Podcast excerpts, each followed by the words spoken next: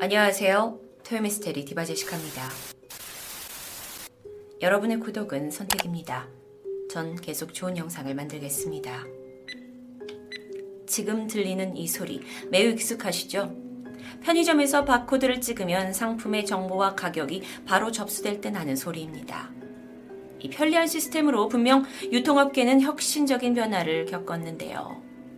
그런데 만약 여러분의 몸에도 바코드 같이 개인 정보를 담고 있는 작은 칩을 심어 넣는다면 어떨까요? 물론 이런 류의 이야기는 영화에 종종 등장합니다. 몸에 내장된 칩을 스캔하기만 해도 그 사람이 어디 출신인지 어떻게 살아왔는지 알 수 있고요. 몸 상태도 체크가 가능하고 또 실시간으로 위치도 추적할 수 있다라는 시나리오 익숙하시죠? 실제로 이것은 기술화되어 있고 우리 삶에 아주 가까이 와 있습니다. 인간의 몸에 장착된 약 쌀알 정도의 크기의 칩을 베리칩이라고 부르는데 확인을 뜻하는 베리피케이션 그리고 칩의 합성어입니다. 여기에는요, 개인의 신분을 확인할 수 있는 유전자 정보 그리고 고유 번호가 저장되어 있는데 미국에서는 1990년대부터 기술을 개발해 왔고 2004년 미국 FDA 승인을 받았습니다. 이게 개발 초기에는 뭐 가축이나 멸종위기 동물을 관리하기 위해서 사용이 됐는데 실제로 우리나라에서도 반려동물 등록제에서 이 목에다가 베리칩을 넣습니다. 그럼 잃어버린 동물을 찾는데 아주 효율적인 방법이고 각광받고 있을 텐데요. 문제는 분명 히 베리칩이 새로운 미래를 여는 신기술인 것은 맞지만 되려 일각에서는 과학적인 접근보다 신을 거스른다는 음모론이 떠돌아다닌다는 겁니다. 조금 더 베리칩의 상용화에 대해서 알아보면요. 특히나 스웨덴에 가면 이 베리칩을 적극 활용 중이라고 합니다. 2015년부터 스웨덴은 원하는 국민들에 한해서 이 손에 베리칩을 심어주고 있는데요. 지금까지 약 3천여 명 이상이 칩을 이식했다고 합니다. 네, 이건 신분증뿐만 아니라 그 이상의 기능을 하고 있습니다. 예를 들어서 스웨덴 철도회사는 온라인으로 표를 예약하게 한 후에 기차를 타기 전 이 손에 내장된 베리칩을 스캔해서 사람이 예약자인지 아닌지를 확인한다고 하는데요. 정말 놀라운 모습이죠. 영화에서나 가능할 것 같았는데. 이 베리칩은 신상 정보는 물론 개인의 계좌 정보, 금융 정보, 유전자 정보, 질환을 확인할 수 있는 기술에 점점 도달해 가고 있습니다.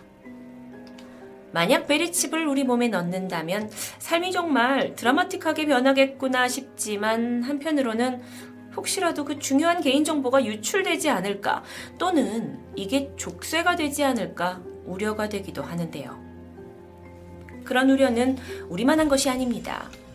베리칩 개발이 점점 빨라지면서 일부 사람들은 정부가 국민에게 베리칩을 심어서 마음대로 조정하려 한다라는 주장을 펼치게 되죠.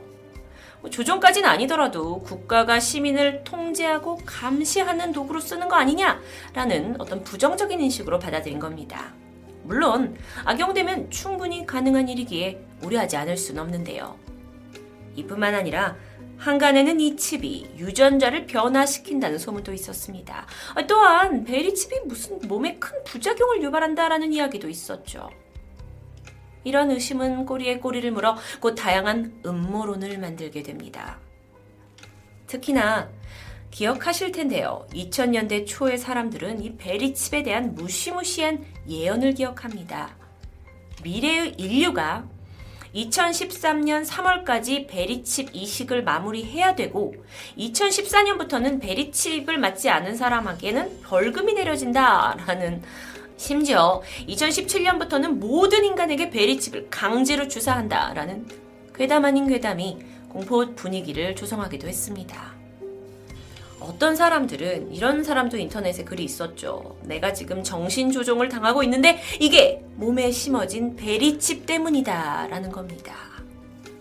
사실 이 정도는 웃고 넘길 수 있는 베리칩 음모론이지만 이게 종교와 얽히면서 더 큰 문제가 되었습니다.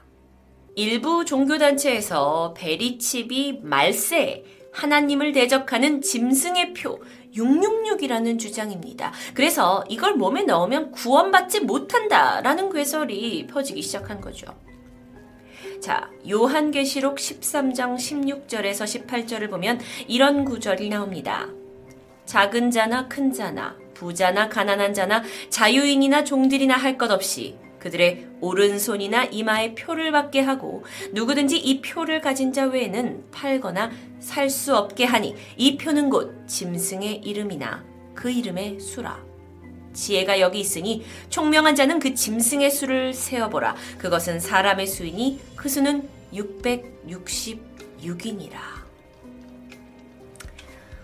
어, 일부 종교계에서는 이 구절을 베리칩과 연결지어서 해석하기 시작합니다. 그 해석을 들어보면 먼저 손과 이마에 표를 받는다 라는 부분은 베리칩을 인체에 이식하는 것을 뜻한다 라고 하는데 실제로 이제 이 당시 그 당시에 베리칩이 대중화되면 보통 오른쪽 어깨 관절이나 이 손등에 이식한다라는 설명과 맞물리게 되죠.